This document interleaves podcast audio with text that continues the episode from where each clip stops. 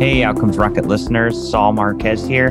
I get what a phenomenal asset a podcast could be for your business, and also how frustrating it is to navigate editing and production, monetization, and achieving the ROI you're looking for. Technical busy work shouldn't stop you from getting your genius into the world, though. You should be able to build your brand easily with a professional podcast that gets attention. A patched up podcast could ruin your business. Let us do the technical busy work behind the scenes while you share your genius on the mic and take the industry stage. Visit smoothpodcasting.com to learn more. That's smoothpodcasting.com to learn more.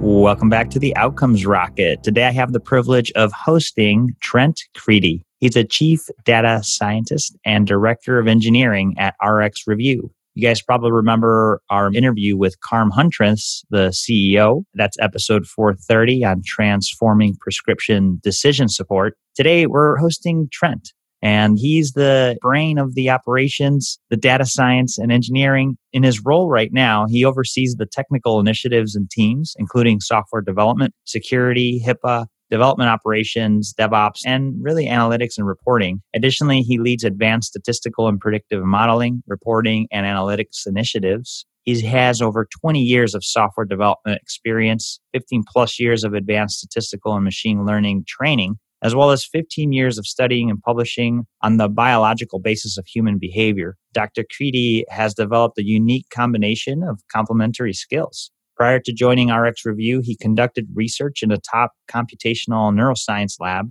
utilizing cutting edge techniques such as deep neural networks and other machine learning algorithms to help better understand the functioning of the human brain. Today, he is focusing those efforts and learnings in making medications more affordable and helping Americans and their providers do the best for them with the right choices in medications. So, just such a pleasure to have you here, Trent. Thanks for joining. Yeah, thanks so much, Saul. Really happy to be here. Absolutely. So, you know, before we dive into the work that goes behind the scenes of the RxRevu engine. I'd love to get more on, you know, you and what inspires your work in healthcare. Yeah, you know, I've always believed that, and this is going to sound a little corny, Saul, but um, I've always believed that those who have the ability to make a positive difference kind of have an imperative to do so. And, you know, if you look at my career, whether it was when I was doing autism research or others, I've always chosen paths that at least give me some opportunity to make make a real impactful difference for people. Mm-hmm. And, you know, healthcare is one of these great areas where due to you know its complexities sometimes it's relatively slow to change and just the importance of what's happening in healthcare there's small improvements that can make really positive large positive impacts and so there's just so many ways that we can make healthcare workers lives better patients lives better and so it kind of views a perfect place to to really have a positive impact I think it's great. I don't think it's corny. I think it's awesome. You know, and, and you're right. You know, it's these little changes that you can make that have such tremendous impact. And, you know, speaking of medication adherence, transformation of prescription, there's a huge opportunity there. So I'd love to maybe even recap, you know, the time with Carm. Tell us a little mm-hmm. bit about RxRevu, what the core value there is, and how you're contributing to getting to those results. Yeah, so I'd say at RxRevu, sort of our core value is we're trying to remove barriers from access to care for patients you know, making it easier for the providers to give that care, make it easier for the patients to get that care. We're currently focused on issues that are mainly surrounding patient access to medications, and we're doing this through leveraging technology and leveraging transparency. Mm-hmm. Um, Review, you know, through our partnerships, we're able to provide what's known as benefit information in real time to the provider, to the prescriber, as they're sitting there with their patient, so they can have a conversation as, you know, does this medication make sense for you? Can you afford it? By the way, there might be a prior authorization for this, so it's going to be a couple weeks before we can get this to you. Is that okay? And really making that process a lot more smooth to with the hopes of getting that patient the medication at the right time, you know, for the right price so that they can you know, hopefully get on the treatment that their you know, healthcare expert has suggested for them, which would then, you know, there's lots of studies that have shown this will increase the adherence of the patient thereby also reducing the burden on the healthcare system by preventing things like readmissions and other issues that can happen with non adherence. Yeah, Trent, this is good stuff. And, you know, and it's real time. So, you know, on the data side, and, you know, it's a problem, right? $330 billion is, I guess, what was estimated in 2016 for prescription yes. drugs. yes, staggering. It's a big number. And so you guys are focused on real time data. Can you tell us the value of that? and you know how that translates into potential results for patients and providers yeah absolutely um, if it's not real time for the patient, given how quickly things can change in the prescription space, the value is greatly diminished. So mm-hmm. by the time that the the, I guess I could back up a little bit. There's something called formulary and benefit information, which is the old way essentially of getting price information for patients. And almost by the time this was loaded into whatever system was being used to communicate this, it was nearly out of date for the patient. Mm-hmm. And so real time allows this information to be acted on immediately by the provider.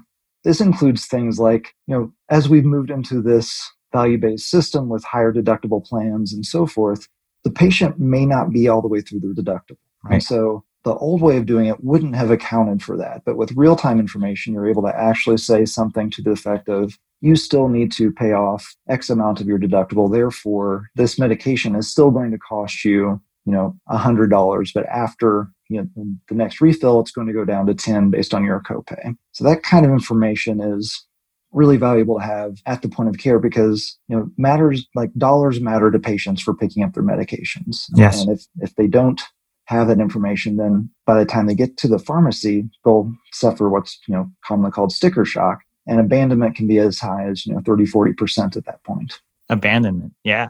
Yeah. You know you help the patient say, oh, wow, this is the reality. Actually, what else do we have? Like, what are my other options, doctor? Right? Exactly. The conversation yeah. happens while the patient is there with the prescriber. Um, there's no burden of callback on the pharmacy to have that conversation. And really, for me, the most important thing is is that patients just so much more likely to actually pick up that medication if they have that conversation ahead of time. There's no surprise when they get there. Got it. I think that's a real advantage of real time information. Very cool. And so on the deductible side, that's a huge benefit. Anything else? Um, I think the other real interesting part about real time information is you can not only reduce the burden on the patient and increase the likelihood that they're going to pick up their medication, but you know, mm-hmm. there's this concept of prior authorization, which is essentially something that organizations that are at risk or insuring the patient will use to kind of say, like, hey, have you tried these other medications? Let's make sure that you're not jumping ahead, kind of slowing down the process a little bit for them to access higher cost specialty medications. And what's great about flagging that information is a lot of times the provider or prescriber wouldn't have known that that was going to be a burden that the patient or the pharmacy or even their own staff was going to have to face to get that medication out. So by surfacing that information, giving them ways to sort of bypass it with possible other alternatives that don't have that kind of coverage restriction. They can make the decision right then and there that, hey, we're not going to go through this process because we don't want this patient to get this medication two weeks from now. We want them to get this medication today. Great. So, in other words, medication that does the same thing but doesn't have all the pre-authorizations. Exactly. Um, the, That's really cool. Yeah, you know, it's up to the expert in the room, the prescriber, to decide if this medication maybe they've failed something else before, but showing them something that's therapeutically equivalent that would have the same effect and giving that option is also really powerful. Love it. Yeah, that's really powerful. And how about on the pharmacy side? Are you guys facing them or just getting data from the pharmacy or are you also providing value and benefits to the pharmacy we do think that we provide value to the pharmacy as far as you know if you kind of take this rubric of reducing friction in the process mm-hmm. we don't contract directly with pharmacies or anything like that but we do by having this conversation up front about the coverage restrictions that might exist, if there's going to be an adjustment to the quantity that would prevent this from being covered by the patient's insurance, we can take care of that upstream. So by the time it gets to the pharmacy, they don't have to worry about calling the doctor's office back and working through the prior authorization or working through those quantity limits. It will already be handled for them. Um, nice. So in that way, it's making their lives a little bit easier as well. Very cool. Yeah, I can see that. Uh, thank you for that. You know, and um, data is crucial and really understanding how the data can help. And in healthcare if you can get real-time data and you know how to use it it's powerful. Yes absolutely. Absolutely it is. There's somewhat of a paucity of this in healthcare um, so being on the forefront of getting this real-time care is, or real-time data is really important. But i think the floodgates are getting ready to start to open as people are starting to see the benefits that we're able to provide by giving this data in real time as opposed to you know at times weeks um, after the fact. And so that this march towards real-time data i think is only going to get better for us so man that's awesome. I think it's great. Uh, you guys are certainly leading the way here. And so let's talk a little bit about really the different offerings, right? So cost transparency is huge. You guys are providing that. Therapeutic alternatives is awesome. Yes. Uh, you mentioned coverage restrictions. Give us a story, you know, maybe of a customer or a patient that you guys were able to benefit. It could be an outcomes result or it could also be a, a business improvement result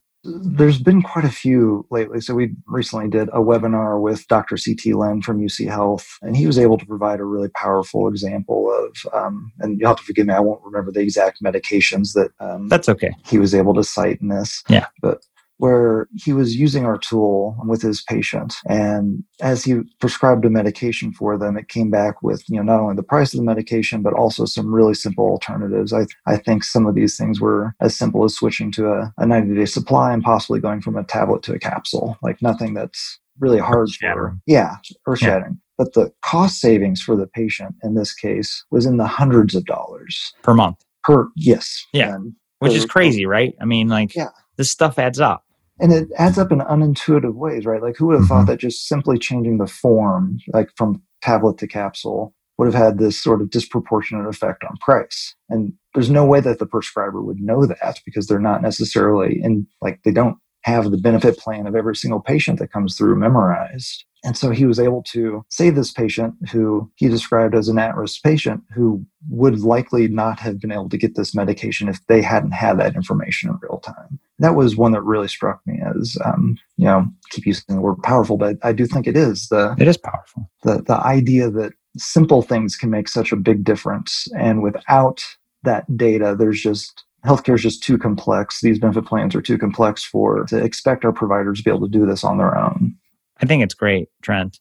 And so, you know, I think about the employers that are responsible for thousands, millions of lives, right? And how powerful this tool could be for employers. Are you guys working with employers or mainly with providers? Tell me more about that. Most of our, let me, I guess, put it like this all we work mainly with healthcare organizations directly. Okay. Um, we kind of sit in the middle of this value chain between organizations that are at risk, such as payers and PBMs, and the healthcare systems themselves. As such, you know, there are you know healthcare systems that have their own plans or you know at risk themselves, or possibly employer organizations that use one of our payer partners as someone that services their benefits so they could possibly be leveraging our information as well but we don't contract directly with them. Got it. yeah. Got it. No it makes a lot of sense. You're enabling the providers and those bearing risk not necessarily the employers that are purchasing the insurance. Exactly. Gotcha. exactly. Gotcha. And, you know, something that has been nice about sort of how we're positioned in the market is you know we're we're not owned by any large organization. We're a privately held you know healthcare company who are most of our major investors are healthcare organizations. Mm-hmm. And that lets us sit at this nice little nexus in the value chain of healthcare where that we can try and align incentives across the organizations that are at risk with the healthcare systems and with the patient we believe that reducing this friction in access to medications and providing this information, this data in real time that will allow the patient to get their medication more quickly and more reliably. That in turn will you know help the healthcare organization provide better care for their patients provide better information for their prescribers as well as reducing some of the administrative burden from some of these prior authorizations and things like that and if you can increase the health of the patients by having them on their medications, people that are at risk for these patients are going to do better as well because you're not going to have as many readmissions. You're not going to have as many you know, high cost health events as adherence goes up. And so it's a really nice position to be in that we don't have to consider any sort of corporate masters at this point, and we can just really concentrate on delivering value. Yeah, no, I love it. I love it, Trent. Thank you for that. And certainly valuable. And, you know, we could also think about the less fortunate populations that, mm-hmm. you know, have trouble with access and federally qualified care centers. These populations, or is there anything being done there, you know, to help with affordability? Absolutely, especially in the what I call the, the Medicare population, but there's you know a lot of federal organizations that could potentially benefit from this.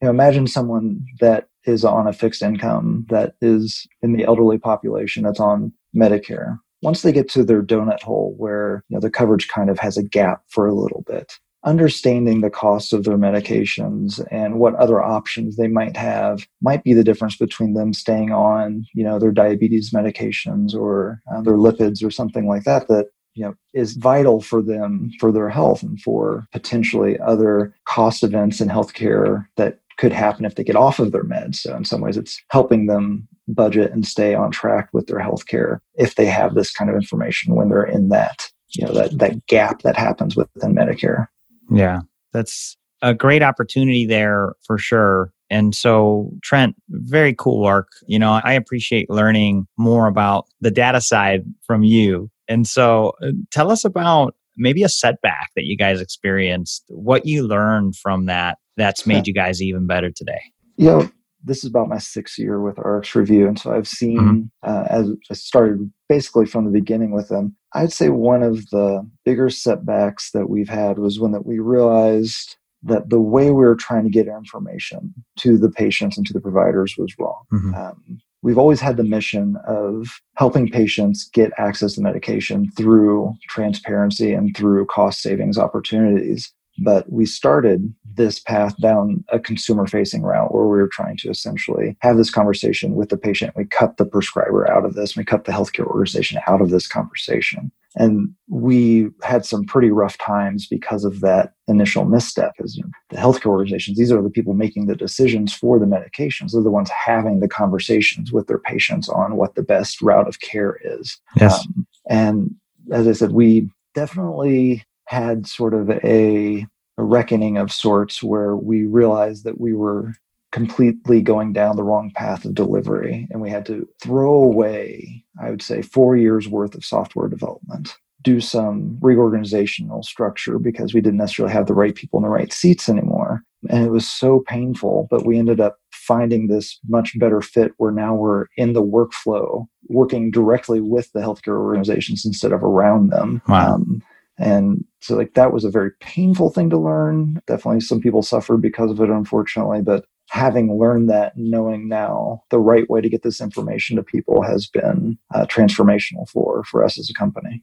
That's so great, Trent. I mean, you know, the pain and the hardship that you guys went through there was formative, but also just you know shows how committed you guys are to this because at that point when you're like gosh you know 4 years into it we were doing this wrong Eh, you know, not necessarily wrong, but we weren't hitting the mark the way that, that it was going to take off. Like a lot of people would have given up. That's not in our DNA, thankfully, but yes, it was. Uh, it was definitely painful, Saul. I will say that, but the and this is common in startups, right? Where you For realize sure. that the way you're running ended up being misguided for XYZ. But if you're able to take that and learn from it rather than sort of use it as an excuse, you can do what we did, which was you know save the company and then start adding the value that you always wanted to add to the healthcare system. And it's been great since we made that call. Man, that's so great. I appreciate you sharing that story. It's inspiring. And for all the folks listening, I hope you can draw some inspiration out of that as well. If you feel like you're at a point right now where your business or your organization for that matter is, you know, maybe hitting a brick wall, it's an opportunity to rethink make a shift and keep at it because if you're truly committed, you could find a way. And so now, because of that commitment, resilience, Trent, Carm, and the rest of the team at RxRevu are able to fulfill their mission of helping patients get affordable access to their medications. And they're helping through the existing workflows, you know, through the HRs, EHRs that the, the providers already use. So fascinating and inspiring, Trent. What would you say you're most excited about today? I'd say the thing I'm most excited about today is starting to gather the data and information that is going to be able to speak to and help us understand exactly how we're helping patients and organizations. And what I mean by that is we're showing the information now. We're showing the real time benefit and cost information. We know these conversations are happening with healthcare providers. And we have the nice anecdotes of people getting medications that otherwise wouldn't have. But I think there's a really interesting story here if we could do a longitudinal study, which we're starting to work towards, to actually see and quantify how much benefit patients are getting. How are we saving healthcare organizations money? How are the organizations that are at risk, the exact value that we're getting? And you know leverage that and contribute to the broader scientific community with that information i'd say that's something i'm really excited to get to do yeah that's definitely exciting that's certainly exciting. And, you know, once you guys get that, forget about it. I mean, you'll be able to talk to the specifics of savings and access. So truly, truly awesome, Trent. I want to thank you for our time today. And I'm sure listeners are grateful as well. You guys are doing extraordinary work to make medications more affordable and, and help our providers have more sustainable businesses. Why don't you leave us with the closing thought, Trent, and the best place that the listeners could reach out and um, you know, continue the conversation with you. Yeah, thanks so much again for having me, Saul. This has been great.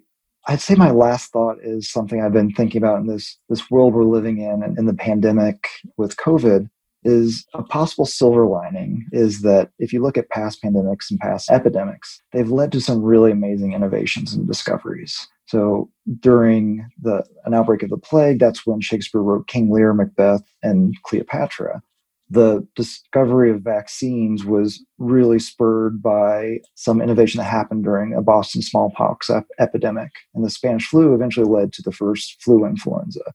I'm optimistic of the kinds of things that we're going to be able to come out of this innovation wise um, as a society, even though it's really painful right now. That silver lining is something that I think we should all concentrate on sometimes. That's awesome, Trent. And some great historical references there to to encourage us to keep going. Really appreciate that. And so, if the listeners want to reach out and learn more or continue the conversation with you and the team, what's the best place for them to do that?